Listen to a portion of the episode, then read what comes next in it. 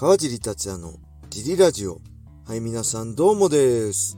茨城県つくば市並木ショッピングセンターにある初めての人のための格闘技フィットネスジム、ファイトボックスフィットネス代表川尻がお送りします。えー、ファイトボックスフィットネスでは茨城県つくば市周辺で格闘技で楽しく運動した方を募集しています。体験もできるので、ホームページからお問い合わせをお待ちしてます。はい。そんなわけで、今日も行きましょう。よろしくお願いします。今日は午前中何してたかな？えー、っとね、ゴールデンカムイって漫画があるじゃないですか。あれがね、えー、今ね、なんか全話無料らしいんですよ。もうすぐあと3話ぐらいで最終回になるらしなるらしくて、それまで無料らしいんで、それをちょっと読んでましたね。面白かったですね。はい。えー、あとは、えー、僕がね、解説を務める今週末のライジン35と、その翌週の、えー、ベラトール279でしたっけ？等の、えー、あれですね、番宣っていうか番組の宣伝を SNS でやったりしてましたね。それに紐づいてライジントリガーだったりね、えー、今週土曜日のベラトール277だったりね、そういうのも含めて、いろいろやってました。まあね、えー、そういうのも含めての僕はお仕事だと思ってて、まあ現役の時からね、えー、リングのね、上の戦いだけじゃなくて、まあファイトマネーっていうのは、まあその SNS だったりね、会見だったり、えー、取材だったりね、試合後の、のマイクとかね、会見も含めて全てね、込みだと思ってましたね。なんで、まあ解説も、まあ同じくね、解説だけなくて、まあその大会をね、宣伝するのも仕事だと思ってます。はい。えー、あとはね、何やつか、あ、ライジン35のね、えー、解説の、ちょっとまとめてます。もう、まとめてあるん、書いてあるんですけど、えっ、ー、とね、めちゃくちゃ僕書き殴りしてるんですよ。自分にしか読めない。自分も読めないぐらい。会員さんはね、僕の書き殴りの字の汚さを みんな知ってる。何読めないってね、よく言われるんですけど、あの、ホワイトボードにね、メニュー書いておいてもね、そのぐらい汚いんで、改めて綺麗に聖書っていうかね、書きますね。で、これ試合前、前にね、直前にこうやってやることでね、改めて頭にね、叩き込むことができて、すごいいいんですよね、解説としても。はい。それをやってました。で、ジムは通常通り、フリー、えー、サーキット、ビギナー、サーキットとやりましたね。はい。そんな感じで今日もレター行きましょう。よろしくお願いします。えー、川地さんお疲れ様です。ラジオネームたっくんです。えー、ライジンコンフレコンフレッション95 YouTube で見ましたが、横田和則さんが暴走していましたのでご報告いたします。笑い。浜崎、伊藤聖火、牛久斎藤戦を特集していましたが、伊沢牛久の2名は横田和則さんが指導していますね。当然、横田さんもインタビューを受けているのですが、いや、喋る喋る。なぜか横田さんが順天堂大学を主席で合格した話までしているので、もはやカオス状態。伊沢選手は、横田さんはポンコツで生ハゲですが、指導者としては素晴らしいと評価していました。牛木選手に至ってはほとんどえー、横田さんが話しており、横田さんの隣で佇んでいるだけでした。かわいそう、かっこ笑い。この2試合ですが、私は伊沢選手、斉藤選手は勝つと予想しています。それでは、またねはい、ありがとうございます。これね、ツイッターで話題になってましたね。僕もだから横田和則さんのことについてはね、えー、つぶやいたんですけど、見てないんですよね、このライコン自体。試合までに見たいと思います。試合までにこのライコンだったりね、えー、公開練習だったりのコメントを拾う作業もまだありますね。うん。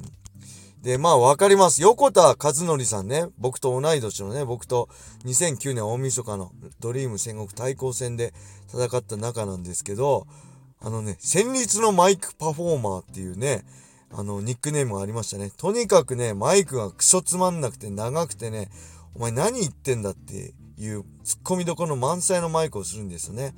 で、僕と、の戦国のね、対抗戦の会見の時も、僕はもうその、青木戦が内定してる中での横やりの横田戦だったんで、ふてくされて、喋れないっていう、喋らないって、あえて喋れないっていう、これは戦略ですね。えー、パフォーマンスですね。えー、陰と陽じゃないですけど、横田が多分喋るんで、僕は喋らない。そういう風に対立を、対比をさせました。はい。で、その中で喋って、僕があんまり喋らない中で横田和則さんがくどくどくどくどね、喋ってる中で、まさかのね、青木真也さんが、これも演出なのかガチなのかわかんないけど、うるせえよ、おめえ黙れよ、みたいなね、突っ込んでくるっていう、すごいカオスな状況になりましたね。えー、はい。ちなみに、ちなみにね、また話飛んじゃって申し訳ないですけど、僕と青木真也さんが戦ったドリームでのね、ライト級タイトルマッチの時は、喋らない青木さんに対して僕が喋るっていう逆の対比でしたね。はい。そういう風に、あえて喋らないことも一芸になるってことですよね。喋る相手には対しては。はい。で、順天堂大学、首席で合格したんだ。すごい。首席って一番ってことでしょ？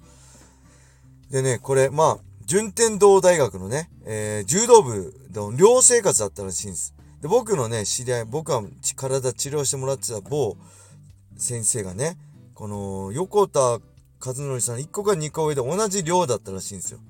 テニス部か何かだったかな。で、それで聞いた話だったんですけど、そのね、順天堂大学の寮にね、スポーツ寮に酔って帰ってきて横田さんが、あの、俺が一番強いんだってね、飲みながら、あの、先輩方をみんな一本強いとかでぶん投げたっていう逸話を聞きましたね。これ、言っていいのかどうかわかんないですけど、言わないでください。これ、ここだけの話ですから、横田和則さんに伝えないでくださいね。いや、そのぐらい、やっぱ強さに自信があったしね、僕に完膚なき負けて1ミリもいいとこなく潰したのに、未だに言い訳してるわけですから、まあその辺もね、僕としては愛すべき存在だな。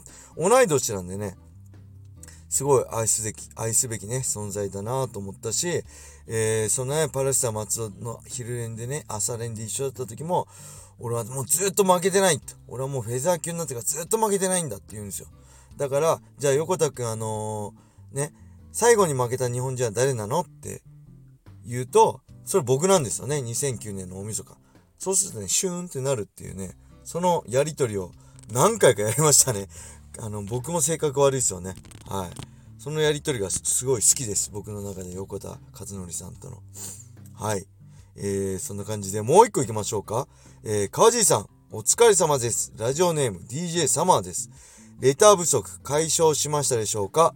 さて、ライジン35の解説に向けて準備万端のカージーさんに質問があります。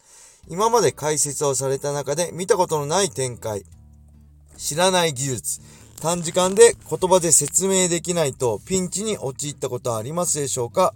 えー、わーわーすげーしか言ってないやと落ち込むこともあったのでしょうか？えー、またそういった時はサッカー解説者のえー、松木安太郎さんを思い出して安心したりしますでしょうか？笑い。これからも川尻さんの解説を楽しみにしています。頑張ってください。はい、ありがとうございます。これはね、ほんと解説ってね、瞬発力が必要なんですよね。えー、これ後からね、見て、見た試合をね、後から解説するのは簡単なんですよ。深い解説できるんですけど、その場で瞬発力を使って深い解説って、ね、なかなか難しいし、正しいね、その知識をあの表現するのも結構難しいんですよね。自分の思考をこの言葉にするのも自体もね、難しいし。なんで僕はね、結構ね、こう、ノートに、いつもね、言ってる不器用なんで書いたりしてます。例えばね、えー、まあ、 RIZIN の、えー、この試合のね、判定の評価、えー、ダメージ、 aggressiveness、 generalship とかね、えー、あと技もね、例えばね、カーフキックはどこを蹴る、前脛骨筋を切る、蹴るとかね、ディフェンスの仕方とかね、えー、あと関節蹴り、最近流行ってるじゃないですか、関節蹴りでの KO のした試合の、えー、対戦カードとかね、あとはほら、アナコンダチョークとかね、ダースチョークって分かりづらいんですよね。これ詳しい人しか分かんないですけど。